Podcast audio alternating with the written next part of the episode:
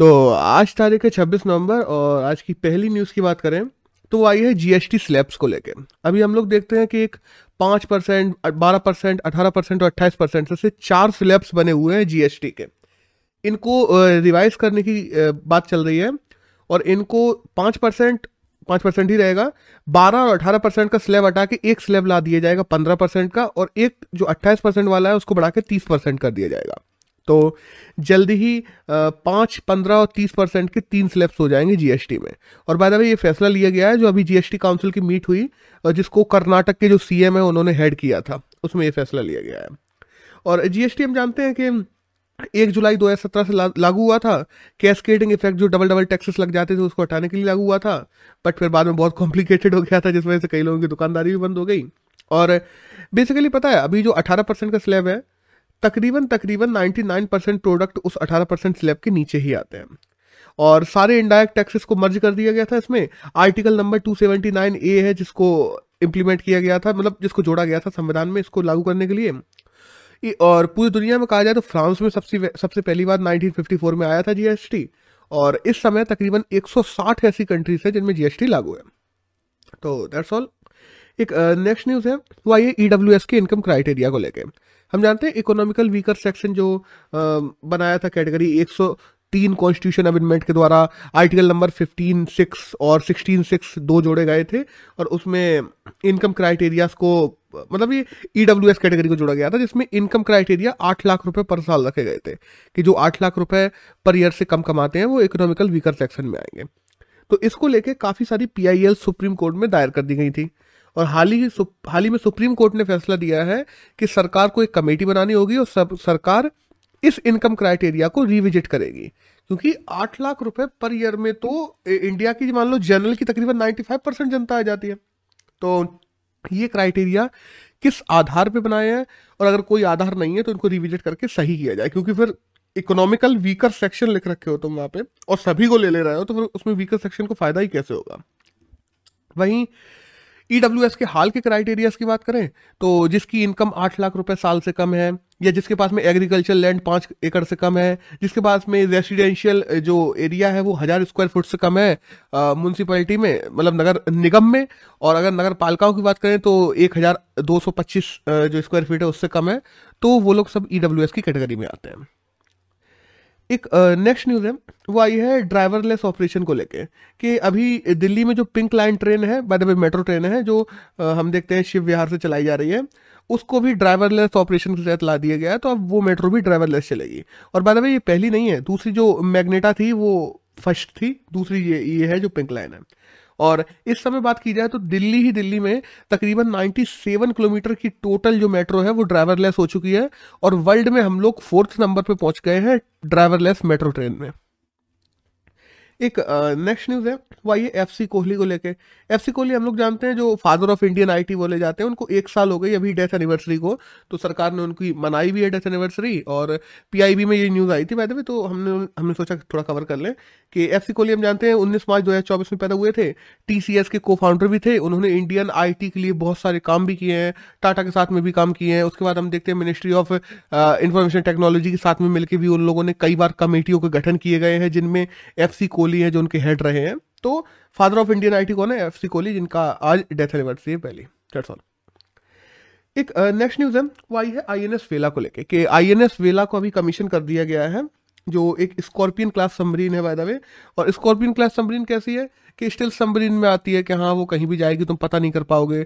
उसके साथ साथ में वो बहुत ज़्यादा पेलोड्स वगैरह लेके चल सकती है। आ, स, आ, ज़मीन नॉर्मल जो सबमरीन्स होती हैं, उनसे ज़्यादा डेप्थ में चलती है। उनसे तकरीबन तकरीबन 2000 मीटर ज़्यादा डेप्थ में चलती है स्कॉर्पियन क्लास और स्कॉर्पियन स्कॉर्पियन क्लास का सबमरीन की बात की जाए तो जो इंडिया है और उसके साथ साथ में जो जर्मन फ्रांस है इंडिया और फ्रांस दोनों ने मिलकर बनाई है। अब बेसिकली क्या है, ये फोर्थ स्कॉर्पियन क्लास सबमरीन है जिसको कमीशन किया गया है आई एन एस वेला को। और टोटल हम लोग कितनी छह बना रहे हैं।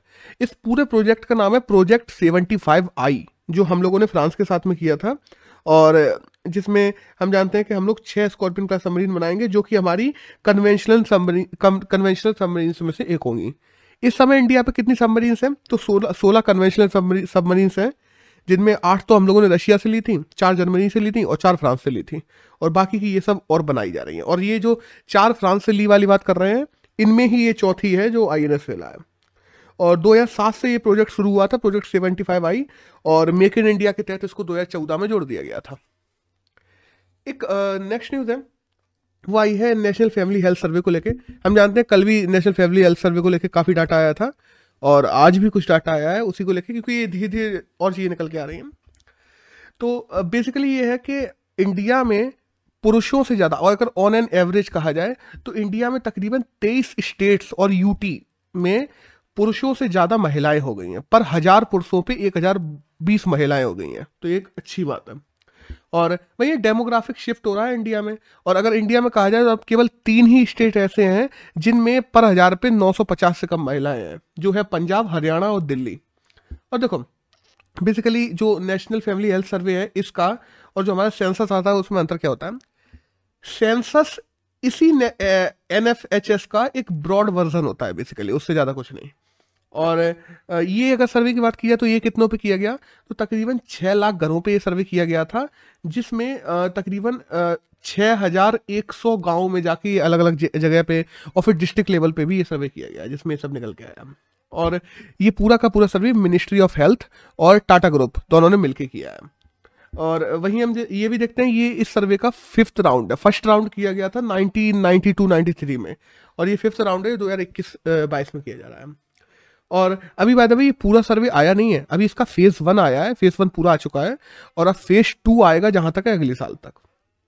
और अगर लास्ट इससे पहले कहा जाए तो 2015-16 में हुआ था नेशनल फैमिली हेल्थ सर्वे और, अभी इस समय इंटरनेट की भी कुछ चीज़ें आई हैं इसमें कि अगर रूरल एरिया में हम लोग जाते हैं तो पर टेन महिलाओं में, केवल तीन महिलाएँ ऐसी हैं जो इंटरनेट यूज़ कर रही हैं। और अर्बन में भी दस में से केवल चार महिलाएँ यूज़ कर रही हैं। और वहीं हम लोग पुरुषों की बात करें तो ग्रामीण में हर दस में से केवल चार पुरुष ही हैं जो इंटरनेट यूज़ कर रहे हैं और शहर में हर दस में से तकरीबन छह पुरुष हैं जो इंटरनेट का यूज़ कर रहे हैं। और ऑन एन एवरेज अगर पूरे इंडिया की पॉपुलेशन की बात की जाए तो तकरीबन सिक्सटी टू परसेंट पॉपुलेशन है जो इंटरनेट का यूज़ कर रही है। वो और आ, हाँ जो पेड महिलाएँ हैं कि ऐसी महिलाएँ टोटल मतलब टोटल देश में जितनी भी महिलाएँ हैं उसमें से कितने परसेंट महिलाएँ हैं जो पेड वर्क में अभी लगी हुई हैं? तो पिछले वाले अगर सर्वे की बात करें दो हज़ार पंद्रह सोलह का तो उसमें तकरीबन तकरीबन बीस परसेंट महिलाएँ थी जो आ, मतलब नौकरियाँ करती थी। और इस सर्वे में तकरीबन चौबीस परसेंट महिलाएँ निकल के आई हैं जो किसी न किसी प्रकार से पेड वर्क करती हैं कहीं ना कहीं। तो दैट्स ऑल ये कुछ नया डाटा था जो हमें जानना ज़रूरी था। एक नेक्स्ट न्यूज़ है जो अभी आई है अमित शाह ने घोषणा की है हमारे गृह मंत्री ने कि जो नॉर्थ ईस्ट स्टेट्स हैं उनको बांग्लादेश से जोड़ा जाएगा, जो अगरतला और अखूररा रेलवे लिंक परियोजना है, जो बहुत समय से बात चल रही थी, उसको शुरू करने की, उसकी शिलान्यास कर दिया। बेसिकली अब वो शुरू ही हो जाएगी एक दो साल में। और बेसिकली अभी ऐसा नहीं है कि हम लोग बांग्लादेश से जुड़े नहीं हुए हैं। मिताली एक्सप्रेस की बात करें, बंधन एक्सप्रेस की बात करें तो ये सब बांग्लादेश और इंडिया के बीच में चलती हैं अभी भी। एक नेक्स्ट न्यूज़ है, वो आई है इंग्लिश चैनल को लेके। हुआ क्या ना अभी? फ्रांस से कुछ लोग यूके जा रहे थे। हम लोग जानते हैं माइग्रेशन माइग्रेशन वगैरह होते हैं। तो तकरीबन 21 लोगों की मृत्यु हो गई है और केवल इस वजह से कि उनकी नाव पलट गई थी इस बात तो इक्कीस लोग माइग्रेंट्स की मृत्यु हो गई। अब वही है यूके वाले फ्रांस पे एलिगेशन लगा रहे हैं, फ्रांस वाले यूके यूके पे एलिगेशन लगा रहे हैं इंग्लिश चैनल बीच में मरे हैं वो लोग। और लेकिन वही मान लो बेसिकली कि वो फ्रांस के साइड थोड़ा ज़्यादा है तो पूरी ज़िम्मेदारी फ्रांस की बनती है कि वे कैसे मरे, क्या मरे इन सब की। और वो लोग आ ही कैसे रहे थे इलीगल तरीके से, ये सब चीज़ें। तो अभी यूके ने ये ये कहा भी फ्रांस से कि हम अपनी पुलिस भी भेजते हैं वहाँ पे और साथ में मिलकर दोनों लोग काम करेंगे। तो फ्रांस ने साफ़ मना कर दिया, क्योंकि फ्रांस का हमेशा से मानना है कि यूके है जो, वो फ्रांस का बेसिकली यही मानना है कि यूके हमारी तरफ़ बेचता है और यूके का ही मानना है कि फ्रांस हमारी तरफ़ बेचता है माइग्रेंट्स और बेसिकली अगर नॉर्मली देखा जाए ना तो ज़्यादातर लोग जो है वो फ्रांस से यूके की तरफ़ जाते हैं। और अगर पिछले दस साल में बात की जाए तो तकरीबन पच्चीस हज़ार माइग्रेंट्स है जो एक से दूसरी जगह गए हैं। और अगर इंग्लिश चैनल की बात करें तो एटलांटिक ओशियन में ये आता है यूके और फ्रांस को अलग करता है और स्टेट ऑफ़ डोवर और नॉर्थ सी को भी अलग करता है ये। दैट्स ऑल एक नेक्स्ट न्यूज़ है, जो आई है रशिया के नए एंटी मिसाइल सिस्टम को लेके। तो रशिया नया एंटी मिसाइल सिस्टम डेवलप कर रहा है, उसको लेके हाल में सैटेलाइट्स लॉन्च कर रहा है। तो जो मिलिट्री सैटेलाइट्स है, उसका नाम है टुंड्रा तो टुंड्रा या टुंड्रा जो भी कहते हो बेसिकली प्रोनाउंसिएशन हो सकता है, मैं गलत बोल रहा हूँ। तो T U N D R A इसको लॉन्च किया गया है रशिया के द्वारा। जो anti satellite missile missile system का एक पार्ट है।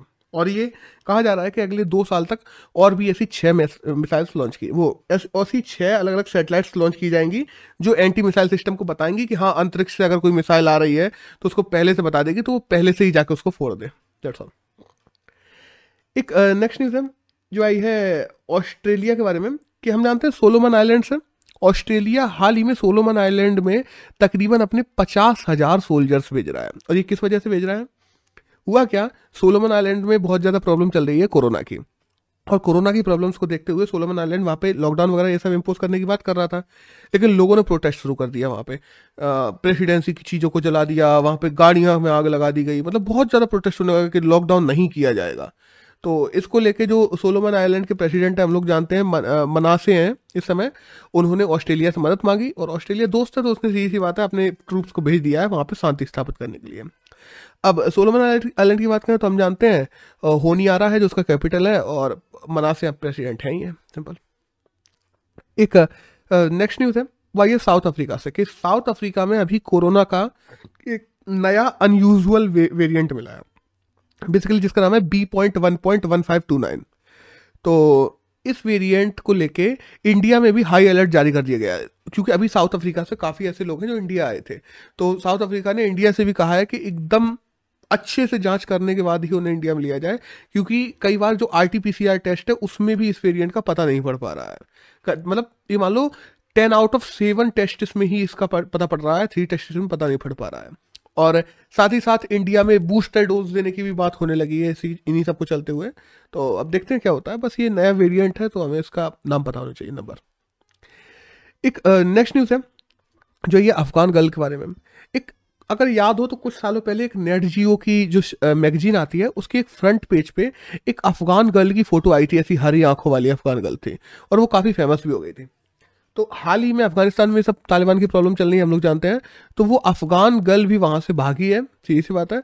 और अभी हाल ही में जो इटालियन सरकार है, उसने उसको आइडेंटिफाई किया है इटली में, और उसको इटली की नागरिकता देने की बात चल रही है कि हाँ उसको इटली में रख लिया जाएगा जब तक जब तक अफगान की प्रॉब्लम सॉल्व नहीं हो जाती। अब देखते हैं क्या होता है। तो बस मतलब एग्ज़ाम के लिए ज़रूरी नहीं था वैसे ऐसे ही मुझे लगा न्यूज़ है तो बता दें। एक नेक्स्ट न्यूज़ है। वही है हिंडालको प्लांट को लेके कि उड़ीसा में हम जानते हैं हिंडालको ने अपनी प्लांट स्थापित करने की बात की थी, जो कोरथपुर डिस्ट्रिक्ट में है और जो मली मली पर्वत जो हिल्स हैं, वहाँ पे किए जा रहे हैं। बेसिकली वहाँ पे रॉ मटेरियल्स वगैरह बहुत सारे हैं तो उसके लेकर टेंडर निकाले सरकार ने तो हिंडालको ने जीत लिए थे वो टेंडर्स तो हुआ क्या है कि उड़ीसा में अभी इन्वायरमेंट की वजह से वहाँ पे बहुत प्रोटेस्ट चल रहे हैं हिंडालको के खिलाफ। और ये अभी से नहीं चल रहे हैं, चल तो पहले भी रहे थे बट पहले ये थोड़े रुक गए थे। लेकिन अभी तकरीबन 42 ऐसे विलेजेस हैं जो इससे डायरेक्टली अफेक्टेड होने लगे हैं। तो उनको चल के ये बहुत ज़्यादा बढ़ गए हैं प्रोटेस्ट और हिंडालको के प्लांट्स को बंद कर दिया गया है अभी हाल के लिए। तो दैट्स ऑल एक नेक्स्ट न्यूज़ है।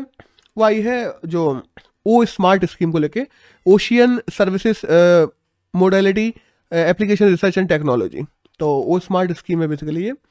तो इसके तहत क्या किया जाएगा, जो ओशियन से रिलेटेड केंद्र सरकार की सात अलग अलग स्कीमें चल रही हैं, जिसमें चाहे वेदर पॉडकास्ट की बात हो गई, चाहे ओशियन सर्विसेज़ की बात हो गई, चाहे मिलिट्री रिजीम की बात हो गई तो इन चीज़ों को कैसे रेगुलेट किया जाए, इनके लिए सात अलग अलग स्कीमें चल रही हैं। तो उन सातों स्कीमों को मर्ज किया जाएगा और उनको एक स्कीम नाम दिया जा रहा है, ओ स्मार्ट। दैट्स ऑल एक नेक्स्ट न्यूज़ है। वही है नेशनल मिल्क डे को लेके कि आज हम जानते हैं हमारे जो मिल्क मैन ऑफ़ इंडिया है, उनका बर्थडे है। बाय द वे वर्गे कुरियन वर्गे कुरियन बेसिकली तो उनका बर्थडे है आज। आज छब्बीस नवंबर है तो इंडिया का नेशनल मिल्क डे भी है।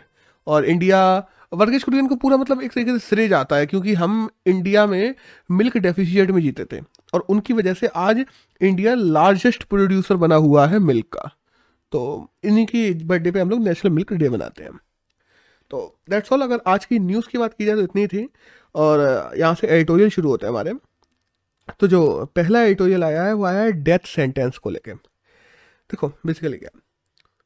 हम जानते हैं बेसिकली इसमें डेथ सेंटेंस को ये कहा गया है कि डेथ सेंटेंस क्यों नहीं होना चाहिए। डेथ सेंटेंस क्यों होना चाहिए, उसकी भी हम लोगों ने बात की थी कुछ दिनों पहले एडिटोरियल में। तो आज ये एडिटोरियल मिला तो मैंने सोचा डिस्कस कर लें। देखो बेसिकली uh, किसी भी सोसाइटी में डेथ सेंटेंस नहीं होना चाहिए इसमें ऐसा लिखा हुआ है। अब क्यों नहीं होना चाहिए? पहला तो हम जानते हैं कि एक सिंपल सा लॉजिक निकलता है कि किसी भी स्टेट ने किसी को जन्म नहीं दिया किसी को जान नहीं दिया तो उसको जान लेने का हक नहीं बनता। फंडामेंटल ऑफ़ लाइफ का वॉयलेशन भी है ये। दूसरा जहाँ पे डेथ सेंटेंस दिए जाते हैं जिन भी स्टेट्स में दिए जाते हैं वहाँ कोई भी ऐसा हमारे पास में डाटा नहीं है कि वहाँ पे डेथ सेंटेंस दिए जा रहे हैं, इस वजह से वहाँ पे उस पर्टिकुलर चीज़ को लेके केसेस कम होने लगे हों, ऐसा भी नहीं है। बात क्या है? जहाँ पे सच में केसेस कम हो रहे हैं, वहाँ पे तो कई जगह डेथ सेंटेंस भी नहीं दिए जाते। वहाँ कैसे कम हो रहे हैं? क्योंकि वहाँ पे लाए जा रहे हैं रिफॉर्म्स जिसमें बेसिकली बदलाव लाया जा रहा है। और साथ ही साथ देखो डेथ सेंटेंस में एक प्रॉब्लम और है। न्यायपालिका कई बार गलत लोगों को डेथ सेंटेंस दे देती है। हम देखते हैं कि इंडिया में भी जब जुल्फिकर अली भुट्टो को दिया गया था, तब उसके बाद में बहुत प्रोटेस्ट हुए थे कि उनको गलत दे दिया गया था। तो न्यायपालिका भी कई बार गलत हो सकती है और एक बार डेथ सेंटेंस देने के बाद में तुम उसको सुधार नहीं सकते। प्रॉब्लम ये भी है। तो जो एक्सेप्शनल वायलेंस होता है, देखो, ज़्यादातर सोसाइटी क्या कहती है कि किसी ने कोई एक्सेप्शनल वायलेंस किया है कि हाँ किसी छह साल की बच्ची के साथ में रेप कर दिया या किसी को बहुत ब्रूटली मार दिया तभी उसको सोसाइटी प्रेशर बनाती है और सब लोग कहते हैं कि इनको डेथ सेंटेंस देना चाहिए। ठीक है? इंडिया में डेथ सेंटेंस देने की प्रथा कब से है? कभी से नहीं थी। इंडिया में डेथ सेंटेंस देने की बात की जाए तो इंडिया में लॉ था, लेकिन 2004 तक इंडिया में डेथ सेंटेंस नहीं दिए जा रहे थे। 2004 में एक केस आता है, धनंजय चैटर्जी का केस।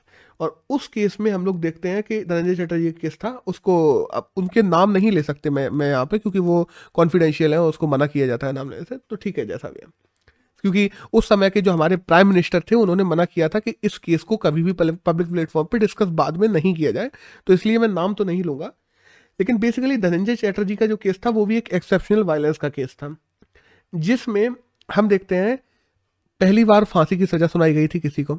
और ये बहुत सुपर एक्सेप्शनल केसेस में से एक हो गया था इंडिया का तुरंत के तुरंत। फिर तब से 2004 से आज 2021 में हम लोग बैठे हुए हैं, तकरीबन 500 लोगों को डेथ सेंटेंस सुनाया जा चुका है, जिसमें से तकरीबन 9 लोगों को एग्जीक्यूट किया जा चुका चुका है, और जो बचे हुए जो चार सौ इक्यानवे लोग हैं, वो लोग भी जेलों में डले हुए हैं। ऐसा नहीं है कि उनके केसेस और चल रहे हैं, सुप्रीम कोर्ट में हायर अपील्स चल रही हैं, और वो लोग भी जेलों में डले हुए हैं, और उनके ऊपर भी अभी और कार्रवाइयाँ चल रही हैं। देखो भारत में दंड विधान तो था बेसिकली इससे हमें यह पता पड़ता है। लेकिन वो दंड विधान एक्टिव कब से हुआ? डेथ सेंटेंस का 2004 के बाद। अब, जब उन लोगों के ऊपर एक सर्वे किया गया कि जो लोग अपने डेथ सेंटेंस जिनको मिल चुका है, उनमें से 29 परसेंट लोग ऐसे हैं, जो ये जो ये चाहते हैं कि उनको डेथ सेंटेंस अगर दिया गया है तो या तो मार दिया जाए या छोड़ दिया जाए। वो नहीं चाहते कि हम यहाँ पे जेल में ऐसे पड़े हुए हैं और वही ना ज़िंदगी बर्बाद कर रहे हैं, सीधी सी बात, अगर मारना है तो मार दो। वो मेंटली बहुत परेशान हो चुके हैं। दूसरा, आठ परसेंट लोग जिनको डेथ सेंटेंस दिया गया है, वो अटेम्प्ट टू सुसाइड भी कर चुके हैं, कि उन्होंने मरने की कोशिश भी की है, लेकिन उनको बचा लिया गया। बीस परसेंट लोग ये चाहते हैं, जिन जिन लोगों को डेथ सेंटेंस दिया गया, उसमें बीस परसेंट लोग मतलब वन आउट ऑफ़ फाइव लोग ये चाहते हैं, कि मतलब वो किसी और को मार दें। वो जिन जिन लोगों की वजह से, जिन लोगों ने उनके खिलाफ गवाही दी या कुछ भी किया, वो लोग चाहते हैं वो लोग ये चाहते हैं कि वो हमारे सामने आ गया तो मैं तो उसमें मार ही दूँगा। सीधी सी बात। और वहीं छः परसेंट लोगों की बात की जाए तो वो और ज़्यादा वायलेंट बन गए हैं जब से उनको डेथ सेंटेंस मिला वो वहाँ पे मतलब बेसिकली जो जेल में थे, वो शांति से भी, शांति से थे कम से कम, अब वो और ज़्यादा वायलेंट हो गए वहाँ पे लड़ाइयाँ करने लगे हैं जेलर्स को मारपीट देते हैं जो और और कैदी हैं, उनसे लड़ते रहते हैं, लोगों को मार, कई बार तो मार मार के हॉस्पिटलाइज कर दिया, लोगों को ऐसे सीन चल रहे हैं। तो तकरीबन तकरीबन जिन लोगों को डेथ सेंटेंस मिलता है, उनमें से सिक्सटी परसेंट लोग ऐसे हो जाते हैं जो मेंटली और ज़्यादा इल हो जाते हैं। पहली बात। दूसरा, एक एनएलयू का Delhi project thirty nine A है। उस, उसमें, चलाया गया था, बहुत पहले चलाया गया था। NLU Delhi project thirty nine A नाम से चलाया गया था। उसमें ये चीज़ भी सामने आई थी कि जितने भी लोग किसी भी प्रकार का एक एक्सट्रीम क्राइम करते हैं, उनके पीछे किसी ना किसी प्रकार का ट्रबल्ड पास्ट रहता है। तकरीबन 97 परसेंट लोगों में ये पाया गया था कि जिन्होंने कोई भी एक्सट्रीम क्राइम किया था और जिन्होंने डेथ सेंटेंस मिला था, उनके पास्ट किसी ने किसी प्रकार की एक्सेप्शनल चीज़ों से गुजरे थे। वो लगातार ट्रबल में रहे थे, बचपन से ही। तो और जिन देशों में हम देखते हैं एक्सट्रीम केसेस कम हुए हैं या जिन देशों में आ, सच में रेप एप और ऐसे एक्सट्रीम केसेस को कम किया गया है वहाँ पे जहाँ पे और बाद में जहाँ पे डेथ सेंटेंस नहीं दिए जा रहे हैं वहाँ पे क्या किया गया है? वहाँ पे शैक्षणिक स्थितियाँ सुधारी गई हैं। वहाँ सामाजिक स्थितियाँ मानसिक व्यवहार में बदलाव लाया गया है लोगों में। और लोगों में नहीं बच्चों में लाने की कोशिश की गई है क्योंकि वही बच्चे कल बड़ा होकर तुम्हारा देश का फ्यूचर है। वही तो देश बनेंगे और कौन बनेगा? अब बाहर से कोई आगे थोड़ी बन जाएगा। अब बेसिकली इसमें यह कहा गया है कि हमें अपने बच्चों की शिक्षा और इन सब चीज़ों पे ज़्यादा ध्यान देने की ज़रूरत है। हम देखते हैं कि ऐसी मानसिकता लोगों में एक्सेप्शनल क्राइम करने की तभी बनती है जब वो ऐसी हरेसमेंट की सिचुएशन में रहते हैं, ऐसी ट्रबल्ड पास्ट सिचुएशन को झेल के आए होते हैं। तो इन सिचुएशन को हमें सुधारने की ज़रूरत है। किसी को डेथ सेंटेंस दे देने से केसेस तो कम होते नहीं है, ऐसा तो कोई इंस्टेंसेस है नहीं। ऊपर से केसेस तो उतने रहने ही रहने हैं। और तुमने ये और दिखा दिया कि तुम चाहते तो उस इंसान को बदल सकते थे। हो सकता है उसने कुछ एक्सट्रीम गलती की हो, लेकिन स्टेट के पास ये मौका था कि स्टेट उसकी मेंटल इलनेस को सुधारे और उसको बदले। उसको डेथ सेंटेंस देने से ये हो गया कि स्टेट उस इंसान को बदल नहीं सकता था। सीधी सी बात हो गई कि स्टेट ने ये दिखा दिया कि उसकी कैपेसिटी नहीं है उसको इंसान को बदलने की तो इस वजह से उसने डेथ सेंटेंस दे दिया।